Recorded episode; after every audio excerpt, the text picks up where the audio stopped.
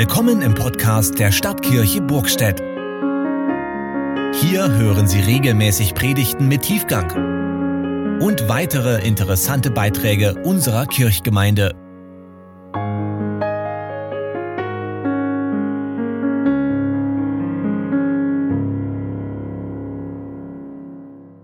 Wir hören die Epistel, die zugleich der Predigttext ist für den heutigen Tag. Sie ist geschrieben im ersten Brief der Korinther, Kapitel 14, die Verse 1 bis 12 und 23 bis 25.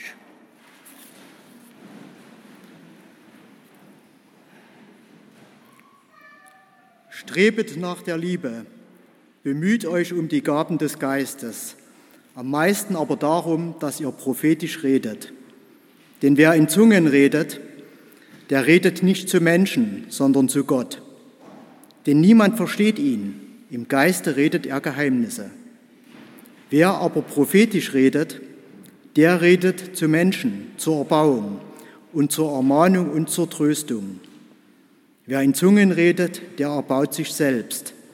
Wer aber prophetisch redet, der erbaut die Gemeinde. Ich möchte, dass ihr alle in Zungen reden könntet, aber noch viel mehr, dass ihr prophetisch redet. Denn wer prophetisch redet, der ist größer als der, der in Zungen redet. Es sei denn, er legt es auch aus, auf dass die Gemeinde erbaut werde. Nun aber, Brüder und Schwestern, wenn ich zu euch käme und redete in Zungen, was würde, ich, was würde es euch nützen? Wenn ich nicht mit euch redete in Worten der Offenbarung oder der Erkenntnis oder der Prophetie oder der Lehre, so verhält es sich auch mit leblosen Instrumenten, es sei eine Flöte oder eine Harfe. Wenn sie nicht unterschiedliche Töne von sich geben, wie kann man erkennen, was auf der Flöte oder auf der Harfe gespielt wird? Und wenn die Posaune einen undeutlichen Ton gibt, wer wird sich zur Schlacht rüsten? So auch ihr, wenn ihr in Zungen redet und nicht mit deutlichen Worten. Wie kann man wissen, was gemeint ist? Ihr werdet in den Wind reden. Es gibt vielerlei Sprachen in der Welt und nichts ist ohne Sprache. Wenn ich nun die Bedeutung der Sprachen nicht kenne, werde ich ein Fremder sein für den, der redet. Und der redet wird für mich ein Fremder sein. So auch ihr. Da ihr euch bemüht um die Gaben des Geistes, so trachtet danach, dass ihr sie im Überfluss habt und so die Gemeinde erbaut wenn nun die ganze Gemeinde an einem Ort zusammenkäme und alle redeten in Zungen, es kämen aber Unkundige oder Ungläubige hinein, würden sie nicht sagen, seid ihr von Sinnen? Wenn aber alle prophetisch redeten und es käme ein Ungläubiger oder Unkundiger hinein, der würde von allen überführt und von allen gerichtet. Was in seinem Herzen verborgen ist, würde offenbar. Und so würde er niederfallen auf sein Angesicht, Gott anbeten und bekennen, dass Gott wahrhaftig unter euch ist. Worte der Heiligen Schrift. Den heutigen Predigtext haben wir gerade gehört und ich hatte es schon angedeutet, das ist ein ganz schöner Brocken. Da braucht es sicher ein paar Erläuterungen, damit uns das alles nicht spanisch vorkommt. Aber keine Angst, wir werden uns Schritt für Schritt vorantasten. Ich möchte zunächst allgemein etwas zu geistlichen Gaben sagen, in einem zweiten und dritten Schritt dann zu den Gaben des Sprachengebets und der Prophetie kommen und das alles abschließend bündeln in der Gabe, die über allen steht. Mein erster Punkt, was ist eigentlich eine geistliche Gabe? Nun, es ist nicht nur ein netter Spruch, wenn wir als Christen sagen, dass Gott uns alle einmalig und einzigartig geschaffen hat. Unser Schöpfer hat in der Tat in jeden von uns Dinge hineingelegt, die uns von anderen unterscheiden. Er hat uns mit seinen Gaben beschenkt. In den Briefen des Neuen Testaments, vor allem im Römerbrief, im ersten Korintherbrief und im Epheserbrief, werden diese Gaben an einigen Stellen aufgezählt. So gibt es etwa die Gabe der Musik, der Lehre, der Leitung, handwerkliche Gaben, Es gibt die Gabe der Seelsorge und der Gastfreundschaft, aber auch die Gabe des Sprachengebets und der Prophetie. Manche dieser Gaben, die sind uns sehr vertraut. Andere hingegen mögen uns erstmal recht fremd vorkommen. Einige erscheinen uns ziemlich normal, bodenständig, andere recht spektakulär zu sein. Ungewöhnlich vielleicht. Die eine Gabe, die kommt sichtbar zum Einsatz, während eine andere eher im Verborgenen bleibt. Christian A. Schwarz, der sich sehr intensiv mit diesem Thema beschäftigt hat, schreibt, eine geistliche Gabe ist eine besondere Fähigkeit, die Gott nach seiner Gnade jedem Glied am Leib Christi gibt und die zum Aufbau der Gemeinde eingesetzt werden soll. Das heißt, eine Gabe ist eine Fähigkeit, die nicht jeder hat. Aber jeder hat mindestens eine geistliche Gabe, sehr oft mehrere, keiner hat alle. Gott schenkt uns mit dem Heiligen Geist seine Gaben. Ich fand das als Jugendlicher schon immer spannend. Wenn der Heilige Geist zu einem Menschen kommt, dann kommt er eigentlich nie allein, er bringt immer Dinge mit. Er bringt immer Begabungen mit, die dann auch sich entfalten wollen im Leben eines Menschen. Und das griechische Wort Charisma bedeutet übersetzt Gnadengabe. Gaben sind also Geschenke, nicht etwa Auszeichnungen für besonders gute Christen. Der Heilige Geist verteilt die Gaben, wie er es für richtig hält. Eine Gabe kann ich nicht erlernen, aber ich kann sie entdecken und fördern lassen ich kann mit ihr arbeiten und in ihr wachsen. Eine Gabe können wir nicht herbeizwingen, aber wir können uns nach ihr ausstrecken und um sie bitten. Nun beschreibt der Apostel Paulus im ersten Korintherbrief die Gemeinde als einen Leib mit vielen Gliedern. Gemeinde ist also für ihn nicht zuerst eine Organisation, sondern ein Organismus und zwar ein höchst lebendiger dazu. Wie die verschiedenen Teile eines Körpers zusammenwirken müssen, damit dieser funktioniert und sich gesund entwickeln kann, so ist es auch in der Gemeinde. Eine Gemeinde funktioniert gut und entwickelt sich gesund, wenn die jeweiligen Gaben der einzelnen Christen an den richtigen Stellen zum Einsatz kommen. Dann wird der Leib Christi, die Gemeinde, auferbaut. Meine Gaben sind also nicht nur für mich selbst gedacht, sondern ich soll sie in die Gemeinschaft einbringen. So sagt es auch der erste Petrusbrief, dient einander mit den Fähigkeiten oder mit den Gaben, die Gott euch geschenkt hat, jeder und jede mit der eigenen besonderen Gabe. Dann seid ihr gute Verwalter der vielfältigen Gnade Gottes. Wichtig ist noch, dass Gottes Gaben gleichrangig und gleichwertig sind. Es gibt also keine Rangfolge. Aber sie sind nicht gleichartig, sie dienen verschiedenen Zwecken und haben auch unterschiedliche Orte im Leben der Gemeinde. Dabei geht es nie nur um die Gabe an sich, sondern dass sich die Gnade Gottes ausdrückt darin in dieser Gabe und dass Gott uns damit auch seine Liebe zeigt und spüren lässt. Mein zweiter Punkt, die Gabe des Sprachengebets. Diese Gabe befähigt Christen entweder in ihrer persönlichen Gebetszeit oder in der Öffentlichkeit eine Sprache zu benutzen, die sie nie gelernt haben. Das klingt jetzt vielleicht etwas komisch. Wie soll ich eine Sprache benutzen, die ich nie gelernt habe und die ich auch nicht verstehe? Und was soll das nützen? Diesen beiden Fragen möchte ich ein Stück nachgehen. Wenn wir sprechen, dann gebrauchen wir unseren Verstand. Das trifft vielleicht nicht auf alle Menschen zu, aber das ist jetzt nicht das Thema. Wir sollten normalerweise unseren Verstand gebrauchen, wenn wir etwas sagen. Beim Sprachengebet geht es um eine tiefere Ebene. Es geht um eine Verständigung über unseren Geist. Und so schreibt Paulus, denn wenn ich in Zungen bete, so betet mein Geist, aber mein Verstand bleibt ohne Frucht. Wie ist das zu verstehen? der Verstand, der Geist.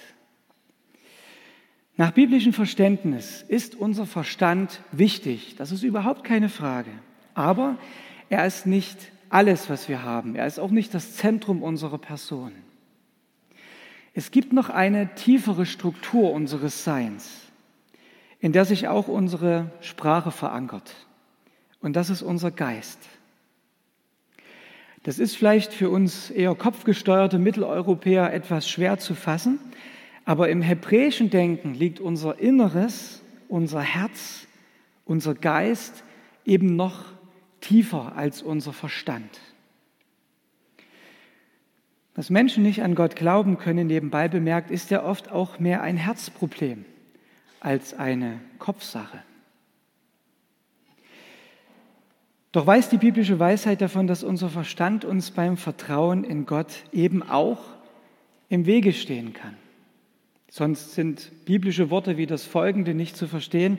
Verlass dich auf den Herrn von ganzem Herzen und verlass dich nicht auf deinen Verstand, sondern gedenke an ihn in allen deinen Wegen, so wird er dich recht führen. Unser Herz ist mehr als unser Verstand. Und wir sollen Gott unser Herz schenken, statt zu versuchen, ihn oder die Welt rein mit unserem Verstand zu erfassen. Damit würden wir uns übernehmen.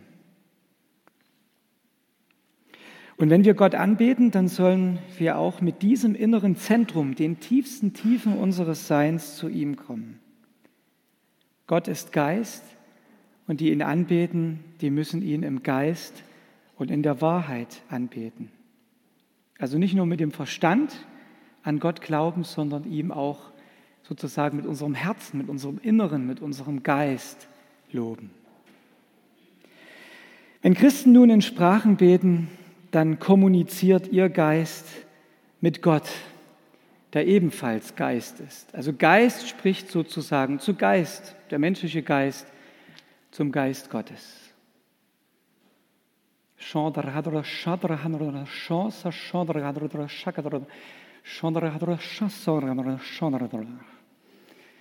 Damit man sich vorstellen kann, wie so was vielleicht klingen kann, so oder vielleicht auch anders bei anderen. Weil der Verstand nicht oder kaum beteiligt ist, kann man das fast nebenbei tun. Man muss sich nicht darauf konzentrieren. Und wenn man das einmal hat, dann verlernt man es auch nicht wieder. Es bleibt irgendwie da. Es ist immer wieder abrufbar. Man kann sich immer wieder daran erinnern. Und mit Ekstase hat das nichts zu tun, denn wenn ich in Sprache rede, dann kann ich mein Sprechen jederzeit kontrollieren. Ich kann also selbst entscheiden, wenn ich beginne und wenn ich aufhören möchte. Und ich spreche in einer Sprache, die ich nicht kenne. Weiß nicht, was ich gerade gesprochen, gebetet habe. Das Gesprochene bleibt für mich selbst immer unverständlich. Und nur wer die Gabe der Auslegung hat, der kann es in unsere Sprache übersetzen. Wenn wir jetzt jemand unter uns haben, der diese Gabe hat, der könnte das sagen. Ich frage jetzt nicht danach. Aber Gott der alle Sprachen kennt, der versteht selbstverständlich auch jedes Sprachengebet. Es kann sich dabei um eine Sprache handeln, die zu den lebenden, zu den bekannten Sprachen gehört. Es hat sozusagen schon Sprachengebete gegeben, wo jemand einfach spricht und dann sitzt jemand in der Runde, äh, der dann sagt, das ist Farsi. Ja, kann ich übersetzen weiß, was derjenige gesprochen hat. Gibt da die tollsten Geschichten. Es ist großartig. Es kann aber auch sein, dass es eine Sprache der Engel ist. Die Bibel sagt, es gibt also auch Sprachen der Engel. Klar, warum sollten Engel nicht miteinander kommunizieren? Und es kann eine Sprache sein, die früher gesprochen wurde und die heute nicht mehr bekannt ist. Es hat mal jemand in Sprachengebet im Altaramäischen aufgesprochen und da war ein Sprachwissenschaftler dabei, äh, der sich mühsam diese Sprache halt eben erlernt hat, nur aus Quellen heraus natürlich, und der dann also völlig von den Socken war, dass da plötzlich jemand in dieser Sprache gebetet hat. Ein Sprachengebet ist also vor allem an Gott gerichtet.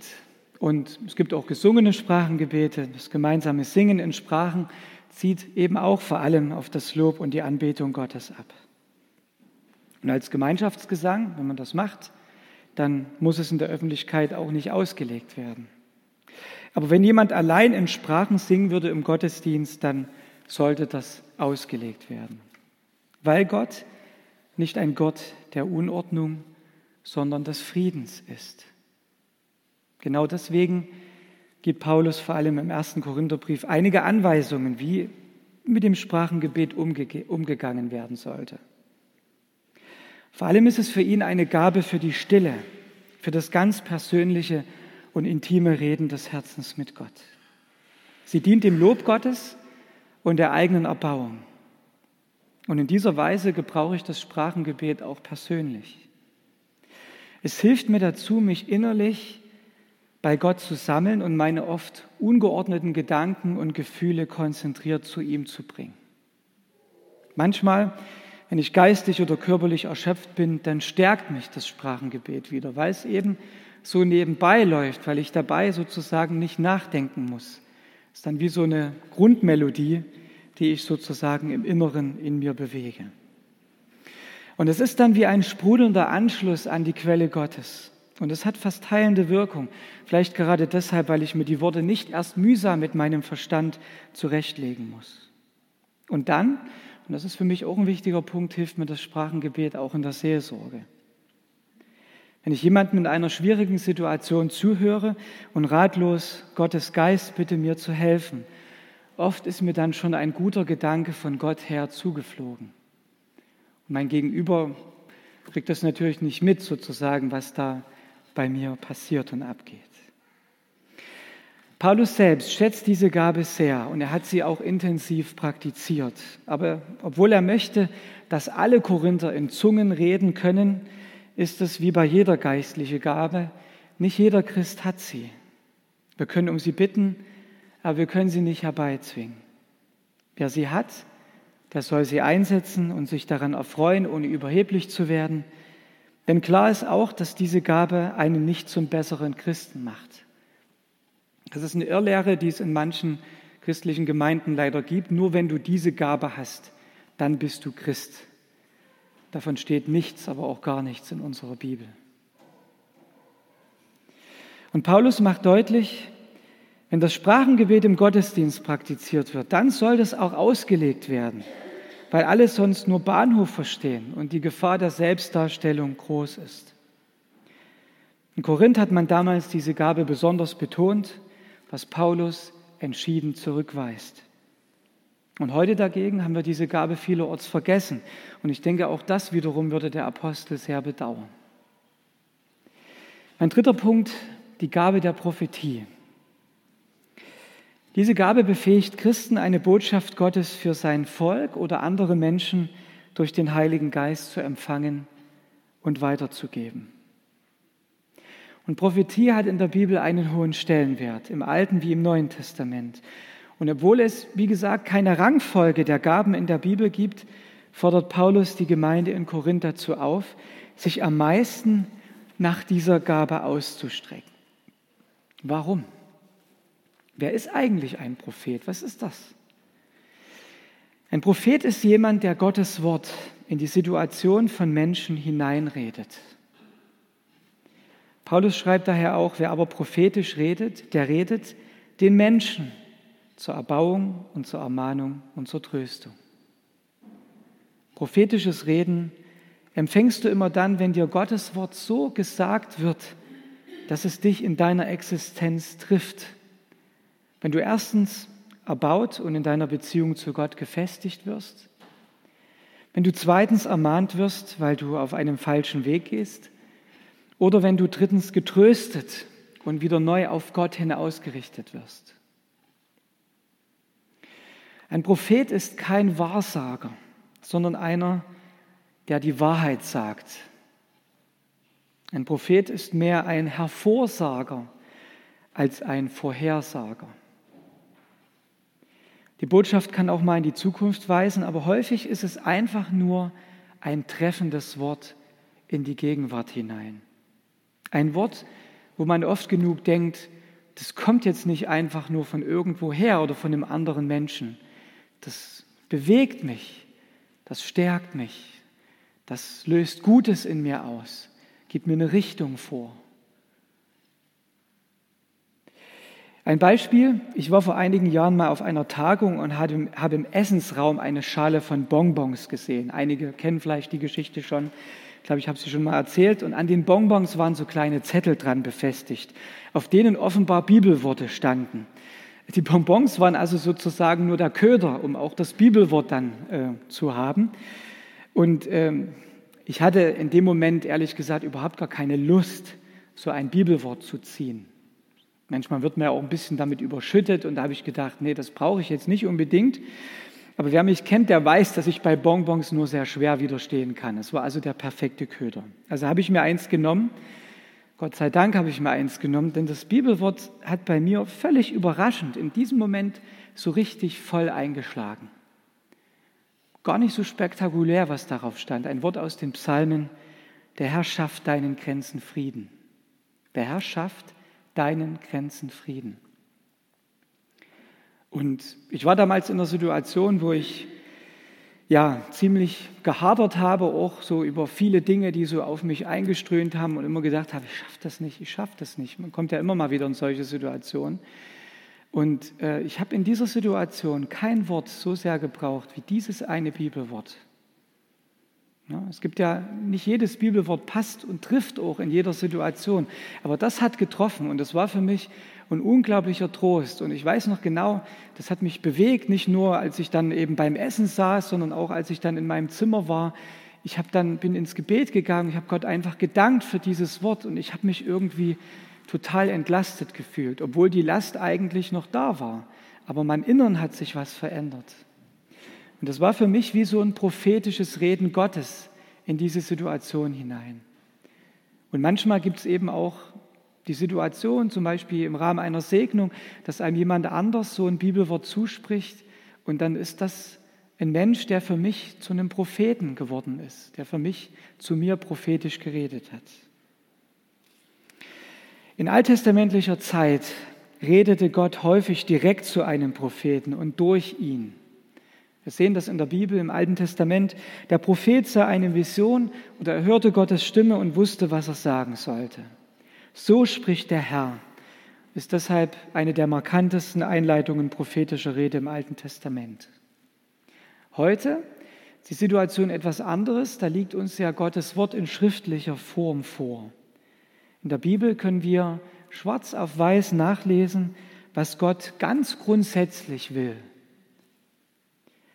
Es ist daher nur logisch, dass sich prophetisches Reden auch zu einem hohen Prozentsatz auf dieses geoffenbarte Wort Gottes bezieht. Prophetie geschieht dann, wenn ich Gottes Wort höre, verstehe und erkenne, wie es in mein Leben hineinspricht, jetzt in dieser Situation. Natürlich kann Gott auch heute noch direkt, direkt zu jemandem sprechen. Und er kann auch zum Beispiel der Lisa den Auftrag geben, zum Paul zu gehen und ihm in seinem Namen seine Botschaft weiterzugeben. Nebenbei bemerkt, das sollte man, damit sollte man sehr vorsichtig umgehen. Man sollte also nicht sagen, so spricht der Herr und zack, sondern man geht da eher vielleicht vorsichtiger hin und sagt, ich habe hier einen Eindruck oder ein Bibelwort, ich sage es dir einfach mal, schau mal, ob vielleicht Gott das irgendwie, ob Gott damit in deinem Leben was bewirken will. Und derjenige hat dann die Möglichkeit, das anzunehmen oder eben auch zu sagen, trifft mich jetzt gerade nicht. Aber das ist eben nicht der Normalfall, ne? dass es so sozusagen so direkt von oben kommt. Oft geschieht prophetisches Reden unbewusst und selbst wenn Gott direkt spricht, dann bleibt das schriftlich bezeugte Wort Gottes der Maßstab, an dem alles andere geprüft werden muss. Und prophetisch zu reden heißt, ich lege Gottes Wort verständlich aus und gebe es so weiter, dass ein anderer es als persönliche Anrede Gottes hört. Der Unterschied zum Sprachengebet ist, dass alles verstehen können, auch die Ungläubigen und die Unkundigen, so wie es Paulus sagt. Denn Gottes Einladung zum Glauben, sein Ruf zur Umkehr, zur Rettung, der gilt allen Menschen. Und der sollte auch so weitergegeben werden, dass ein anderer das verstehen kann, auch wenn es kein religiöser Insider ist. Wo sollte man vorsichtig sein beim prophetischen Reden? Man sollte da vorsichtig sein, wenn es mit großen Worten angekündigt oder in besonderer Weise als übernatürlich hervorgehoben wird. Das finden wir nämlich bei den alt- und neutestamentlichen Propheten nicht. Die treten meistens ziemlich unspektakulär auf. Sie überzeugen ihre Zuhörer nicht durch die Art ihrer Verkündigung, sondern der Inhalt dessen, was sie sagen, das überzeugt. Es geht ihnen durchs Herz, heißt es immer wieder in der Bibel. Und das geschieht nicht, weil Menschen staunen über die Propheten, sondern dadurch, dass sie von Gott und seinem Wort getroffen werden. Wenn daher Prophetie mit großen Plakaten angekündigt wird, wenn der Prophet im Vordergrund steht und das prophetische Bild an die Stelle von Gottes Wort tritt, dann, genau dann sollte man vorsichtig sein, ob hier nicht Manipulation im Spiel ist. Mein vierter und letzter, auch noch recht kurzer Punkt, die Liebe als Gabe, die über allen anderen steht. Strebt nach der Liebe, schreibt der Apostel Paulus zu Beginn seines Textes. Und das können wir als Überschrift über alles verstehen, was ich auch gesagt habe. Es ist die Liebe, der Paulus zuvor ein ganzes Kapitel seines Briefes gewidmet hat. Es ist die Liebe zu uns Menschen, die Gott in Jesus Christus enthüllt und aufgedeckt hat. Die Liebe, die ganz dem anderen zugewandt ist, die nichts für sich selber sucht, von allen anderen Gaben sagt Paulus, dass sie eine begrenzte Zeit haben, dass sie einmal vergehen werden, auch das Sprachengebet und auch die Prophetie. Es bleiben nur Glaube, Hoffnung, Liebe, diese drei, aber die Liebe ist die größte unter ihnen. Wir können beten und Lobpreislieder singen in allen Sprachen des Himmels und der Erde. Wir können uns gegenseitig prophetisch erbauen, ermahnen und trösten. Aber das ist alles nichts und vergeblich, wenn nicht aus all unserem Reden und Tun die Liebe Christi spricht. Und wenn die Menschen, mit denen wir zusammenkommen, nicht spüren, dass es die Liebe Jesu Christi ist, die uns bewegt. Darum strebt nach der Liebe. Sie ist dann doch die größte der Gaben, denn Gott selbst ist Liebe. Liebe dir ergebe ich mich, dein zu bleiben ewiglich. Amen.